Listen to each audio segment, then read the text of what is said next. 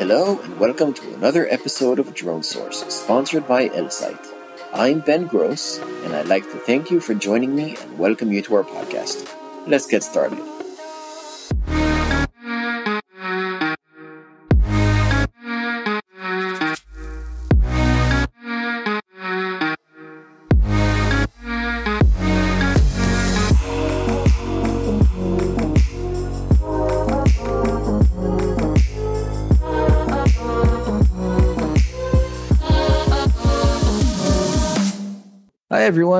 Welcome to another episode of Drone Source. Today with me is Jim Vander Mey, the CEO of Aergility. Jim has been the founder and CEO of two successful technology startups funded by major venture firms and strategic partners, and has served on numerous company and organization governing boards. After time in academia as a professor of computer science at two Big Ten universities, Jim embarked on a prolific career of multidisciplinary product design with patents in computer architecture, data communications, optics, solar energy, spread spectrum technology, and aeronautics. Hi, Jim. How are you? I'm good. Thank you. That's quite the intro. Uh, I would really yeah. love, if you don't mind, tell me a little bit more about Jim. Tell me more about, you know, the background, about who Jim is, and tell me about Aergility, what it is that you do. Okay, well, uh, Jim, is, as you've read, said a bunch of different things in the course of uh, my career, and one of the things I've always been interested in is is find trying to find a better, way to do a vertical takeoff and landing uh, other than a helicopter. It goes back a number of years when it really didn't have the tools that are available to us today. And so that's something that uh, I've actually taken a shot at a couple of times during my career. And then finally think we've hit on something that's a bit different than what other people have done in terms of uh, the technology going forward. So um, that's what I'm doing now. And sorry, agility started about seven years ago when um, I came up with an idea, subsequently patented it, and and recruited a former VP of R&D of mine from a previous company to join me, uh, Larry Young, and we started the company, and we're about a few weeks away from doing our first full scale flights, uh, starting our flight programs for full scale flights. We've been flying scale models and, of course, doing the usual uh, computational, computational fluid dynamics and that kind of investigations.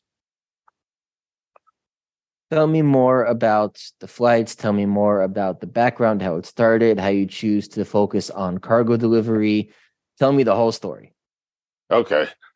Well, car- cargo delivery um, I think is a is a real need. Getting getting materials from one place to the other. One of one of the motivations for for me for doing this was that I've been involved in uh, mission aviation for a long period of time, one way or another. It's been a an interest of mine, and I always wanted to see if there's a better way we can get things from place point A to point B where there's no infrastructure, whether you can't land an airplane or you can't uh, can't land one safely most of the time. So that's sort of the way back background how we got interested in this. Um, and so the cargo aspect of it was for that reason primarily, uh, as opposed to carrying people. A lot of people are looking at carrying people. It's also going to be an easier nut to crack um, in terms of the regulatory environment and stuff than than carrying people. So um, anyway, we came up with, uh, or I came up with the idea of something we now call a managed auto rotation, which is a technology that's patented that actually allows us to build an aircraft a lot simpler than other ones. It has a number of interesting characteristics. Um, it the current aircraft we have is um, carries about 500 pounds payload plus maybe 100 pounds fuel, 600 all total. You split it any way you want between fuel and and payload, and you get a range of uh, if you're carrying 500 pounds, you get a range of about 300 miles. So it's it's not a it's not an all electric one. It's a hybrid. It's driven by a turboprop. It's basically a very sophisticated gyroplane slash fixed wing aircraft. It's it's a combination of both. Um, so you want me to continue to talk about that or definitely i want i want to hear everything you have to say about it okay so it operates on a on a bit of a different principle. It think of it as a as a multi-copter. It has first of all, uh, it's um, got a wingspan about 24 feet. Uh, it's got six rotors on it that are specially designed rotors. So they're designed to auto rotate. And so they are nine foot rotors, uh, six, four blades each. And the way the aircraft works is that when you take off, you take off like a multicopter. We have electric motors that drive the motors on a relatively small amount of batteries. So you get up into the air and the prop is pushing you through, pulling you through the air. And as you fly forward, because of the nature of the rotors and because of the control system we have, the rotors start to consume less and less power until finally, when you reach cruise, they require no power at all because they're in what's called auto rotation. Auto rotation is the state that a gyroplane normally flies in. If you're familiar with a gyroplane, which is typically op- operates this way, except that these are individual blades that are fixed pitch, and the RPMs are controlled by the flight controller, so that they control the pitch, the roll of the aircraft. There are no ailerons on this particular aircraft at all. So um, all the attitude is controlled by the by the RPMs itself, and the and the controller knows it can control it so that the power for the to to get it to the point where the rotors require no power. In fact, as you fly forward, you can put them into a little the aircraft into a teeny bit of a pitch and then start drawing power out of the rotors to recharge the batteries. So you don't even need a generator on board to recharge the batteries. Now it happens that the turboprop we have on board um, has the generator, so that's more efficient than charging it through the the rotors, but they still can operate that. So when you want to make a bank, you increase the RPM on one side, decrease it on the other. When you increase it on one side, you're putting power in, and when you're decreasing on the other, you're taking power out, and you can manage that so it ends up being zero power net. So as you cruise at 120 miles an hour, which is what we cruise at, um, the rotors are spinning, but the the if you were pure auto, if you're a pure gyro, they would be a little bit draggy because the rotors would have to be pitching back. But basically, they be, as you're flying forward, there's a wing that these are basically mounted to that starts to carry some of the load. By the time you're cruising, it's carrying about 60% of the load, and the rotors are carrying about 40% of the load. So they are now unloaded and they fly very efficiently. So we have the efficiency basically of a fixed wing aircraft but a, a, very simple aircraft. It doesn't have what a lot of, there's nothing that tilts or pitches that change or anything like that. So the, the benefit of what we call managed auto rotation is that it's very, that it's simplicity. And simplicity means that generally it weighs less because there are less things you have to add to make this work. It means that it's more reliable because there's less things that can fail. It, yeah, and uh, it's actually less less service because there are less things that we have high power electric motors on the aircraft and a 3000 hour TBO um, turboprop. So it means you have uh, less service to be concerned about. And uh, all of that pays off in the end in both operating costs and in capital costs when we get started. And it's not that big of an aircraft either for the weight because because of the efficiencies, the weight efficiencies um, you have a, a good payload to uh, total weight ratio. So there's two questions that are obvious follow-ups is first of all, how long did it take for all this design work and planning and engineering and execution to you said you're just about ready to start the full flights right. coming up very soon. So how long did this entire process take is the first question. And the second question is how does a professor of computer science get involved in aerodynamics yeah, and yeah. engines and rotor loads and managed auto rotation? Yeah, yeah. How, how, does that happen? Well, let me let me answer the the second question first. Um, okay, yes, I was a professor of computer science. I taught at uh, Penn State. I taught at the University of Illinois, and um, but even back then, I had an interest in this. Uh, I, you know, I'm a low hour aviator myself, and um, one one year because my level of interest, I I joined the Helicopter Society, which is now called the Vertical Flight Society, and I went to my alma mater one summer and took graduate course in helicopter design uh, at Penn State. Penn State has a, a rotorcraft uh, institute there. So I, have I've been educated at this. It didn't it didn't just happen by osmosis or something. I actually did take some courses on it, though. Of course, there's been a lot of um, time between now and then uh, when I had that background. But in any case, I've got a I've got a, a a library full of uh, books about helicopters. So it's it's not just something that you know fell off the shelf or something. and the first question I've already forgotten. Trying to answer the second one. Oh, how long it took? Exactly. Yeah, At this entire process. process. Yeah, yeah, exactly. You're right. So, well, when we st- I, we started this uh, seven years ago, it has been a while. Um, when Laurie, my partner, signed up um, to, to join in this enterprise, uh, we thought, well, this will take this will take a few years, and we'll you know have something flying. Well, actually, we did have something flying uh, reasonably quickly, but it was a scale model, and it's taken. We're on our third iteration, our third generation of of aircraft. The first generation was um, a shot at. Uh, didn't actually have any wings on that; was just the auto drivers, and and we built a scale model, about a twenty five percent scale model of what we have now and it flew quite well, um, but not nearly as efficiently as we wanted it to. And uh, we didn't have all the tools then that we have now, meaning all the CFD tools and that kind of stuff. We use uh, Star CCM, which is the premier tool in the uh, computational fluid dynamics market to do the analyses and stuff. Excuse me. So the second generation we built, we learned from the first. And that aircraft has been flying for a good while. It flies extremely well, has zero control surfaces on it, just is controlled strictly by the rotors. Uh, we we uh, the, the third generation is actually very very similar to the first. The main difference is the rotor, which was down low because of some aerodynamic reasons. We are able to get the back rotors. We are able to get them back up high, so we wouldn't be chopping people's legs off when the when the when the aircraft landed or something. So they're all now out of the way of human people.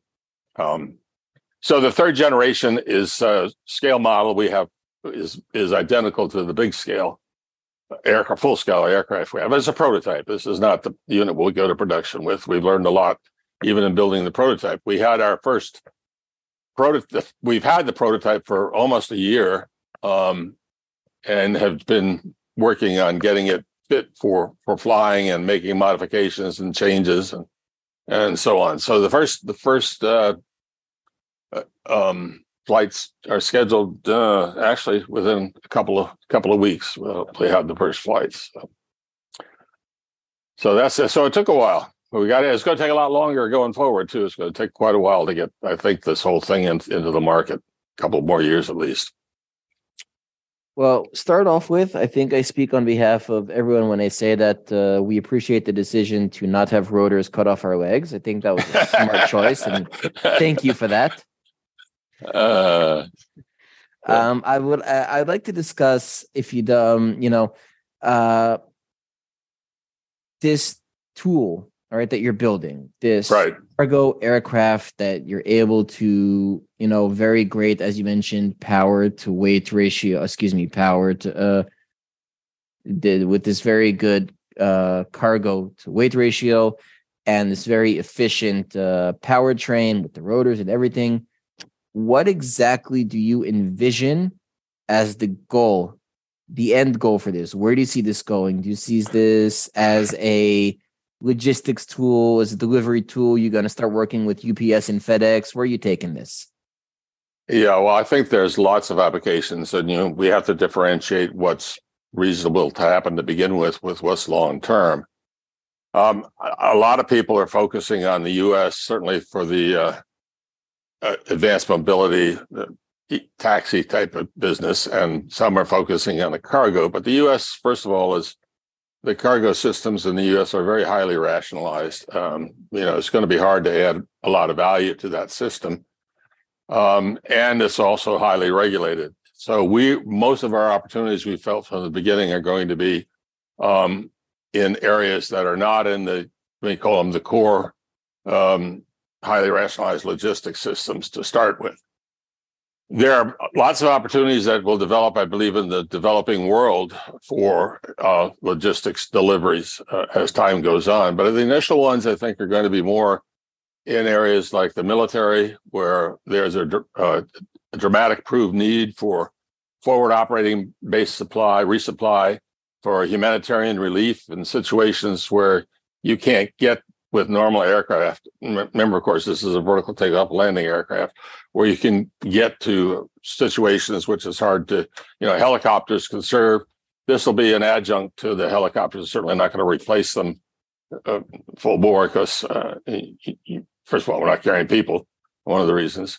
So those are those are a couple of the areas that we see. There are there are areas of spe- specific need that uh, things like um, servicing uh, postal needs in some of the some of the countries that have come to us in South America that are Andes types of locations where they need to get material around from one place to another. And right now, the only way to do that is getting it up through winding roads through the mountains.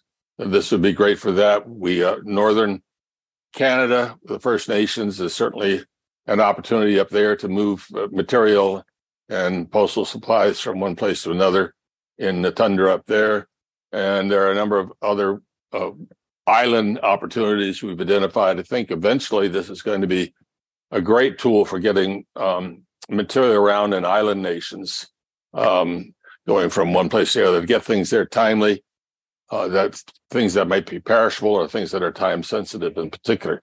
I don't think it's going to become the um, replacement for ships or anything like that. It'll be be an adjunct to it. Servicing offshore rigs is another area where helicopters do it a good job right now, but this can do it for materials in particular. It can do it a lot less expensively and quickly and more reasonably. Uh, it's sort of the same sort of model as the forward operating base supplies, where you can service them with helicopters, but they typically have to be up armored and and uh, and escorted, and people's lives are at risk when you do that. Whereas bringing something like this in for delivery, uh, and then uh, uh, you know these people's lives are not at risk when you're when you're doing that. So that's sort of a sort of an overview of uh, to begin with. Um, it's going to be, like I mentioned, the military and humanitarian aid, and and so special cases.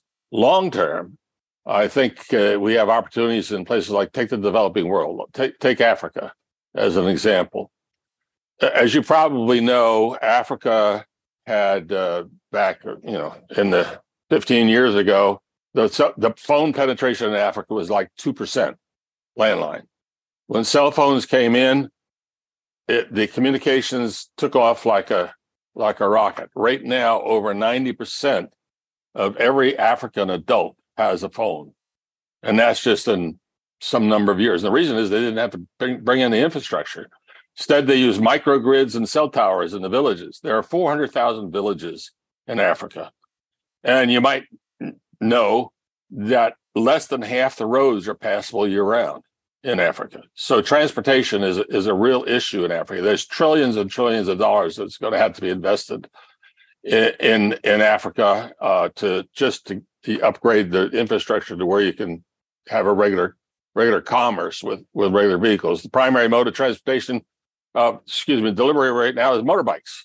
And you get things from villages to villages.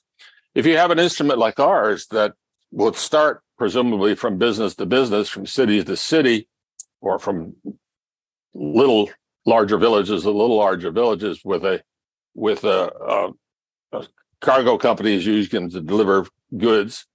But eventually, I think they'll they'll get to the point where they'd be able to deliver uh, goods to to villages, whether they be postal goods or whether one of the interesting things is right now it's so expensive that it's estimated that 53% of the cost of delivering goods is logistics costs in, in Africa.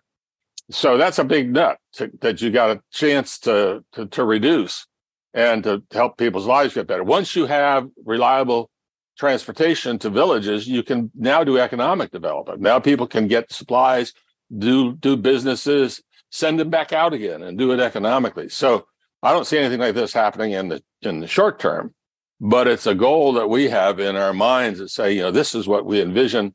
This would be a fantastic way to have to avoid all this infrastructure and and bring the world closer together economically uh, and otherwise. So that's sort of the vision going forward. Question, if you don't mind, you mentioned earlier operating in South America, flying in the right. Andes Mountains, and right. how well will your aim will your airframe operate in the thinner air present in the mountains? All right, uh, your revolutionary uh, rotor system that you mentioned before, much right. more mm-hmm. efficient, mm-hmm. much more. Obviously, the thin air is going to make a difference here. No, right. Right, it, it, will, and and your payloads as you go up higher, your payloads uh, for vertical takeoff and landing are going to have to be um, because vertical takeoff and landing is the primary limitation of what your payload is.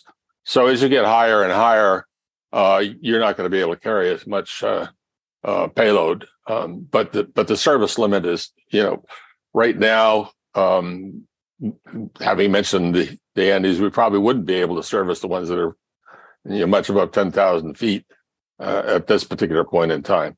But, uh, you know, as time goes, we're not going to be doing that right away anyway. so, uh, you know, there's time to, to get from here to there. But there's no reason why it wouldn't be any different than a fixed wing aircraft in terms of how it can fly. In our conversation uh, before we started recording, you mentioned that you actually don't see the United States as an area in which, in the short term, you see right. as a developing opportunity for Aergility. Can you explain right. why? Yeah, there, there's two reasons. The the principal reason is that I don't think there's a market for the kind of thing we have that's that's justifiable in terms of the the, the cost and the the the the. It, I mean, we it's not like we're not interested. In, we have an ongoing well, I should say we have had conversations with the logistics suppliers in the U.S. as well as other places. We've had those conversations, and they they have opportunities that they envision, but they're not they're not major opportunities they would use an aircraft like this right now. And the reason is because the the uh, logistics system is very well rationalized. I mean, people have spent a lot of time and money, and you know they're very sophisticated uh, uh, software programs to control the logistics and and uh, what we would bring would be incremental and probably certainly difficult to justify at this level of cost when we're first coming into the market. Now, when the when the market matures, uh, that's probably going to be a different story. And so we'll let somebody else blaze that in the U.S. That plus the fact that the regulatory environment in the U.S. is, uh, you know, still trying to sort how everything is. So there's not there's not a short term opportunity there because there isn't even you know it's not even defined. Whereas in some of the other countries, they're they're a little more open to uh, to um, being flexible. I guess is the word to use. So, and and the opportunities are are I think certainly if you compare something like the U.S. to to Africa, the, the I think there's trillion dollar opportunity in Africa. I don't see that in the U.S. It's um, something that we've noticed is that logistics in Africa, all right, pose a significant challenge to anyone trying to operate right, there. Right. All right. Does Aergility have some sort of response to this? No, I remember I, I dif- differentiated, differentiated between short term and long term. The the I don't see anything like we describe it. I, I describe this as a vision which means it isn't it isn't on the horizon anytime soon. I think Africa right now is just so splintered in terms of logistics. There are some companies like Zipline are doing a great job in in, in sort of establishing uh, the uh, the models that one like us would eventually follow. I think our our view would be probably be we will follow after the the parcel people get well established and and the and the regulatory environment is starting to get set up and so on. I think I think our opportunities are short term are more. And I also mentioned too things like island nations. We're getting from one island to another, getting things across like that. But no, we don't have any special. I mean, we've talked to people, we've looked at opportunities in Africa, but uh, I think short term those are not uh, forthcoming. I'd like to finish up with a question that I ask all my guests, and I would really like to hear your vision, as you mentioned before, your vision of where you see the drone market headed in two, five, ten years from now. where do you see things headed? What opportunities do you see opening up? Where where are we headed? What's going on? What's going to happen? Yeah, it's a good question. There's there's a lot of different things happening in the in the quote drone market. That's a pretty inclusive term. It covers all kinds of different applications, as you know. Everything from you know the uses that are happening now for everything from inspection of uh, whatever to mapping to to um, carrying parcels. That's starting at least um, in the U.S. I mean, in the in the world, and uh, so I, it, it's gonna it's it's gonna be very diverse. I think the more you get into it, you're gonna have you're gonna have people that are doing, for example, in the cargo field, you're gonna have people doing heavyweight stuff, which are depot to depot type things. Um, there are a number of people right now that are sort of specifying the depot to depot drones for carrying cargo. We may end up in that market or not, but I think our principal opportunity is to places which don't have depots from we may go depot to somewhere else or from somewhere else to somewhere else, but basically all we need is fuel. We don't need to have a lot of uh, other capabilities. So the market, uh, market as a whole is going to uh, certainly grow. Um, I I've shared our vision of places like Africa. That's the way I, I hopefully we're going to be able to to uh, create some real economic opportunities with a, with an infrastructure like this. Excuse me, things so many fields you can think of firefighting, agricultural, you name it. It's there. There's not a lot of areas that won't be touched by the opportunity to to use uh, basically unmanned um, aircraft to facilitate things.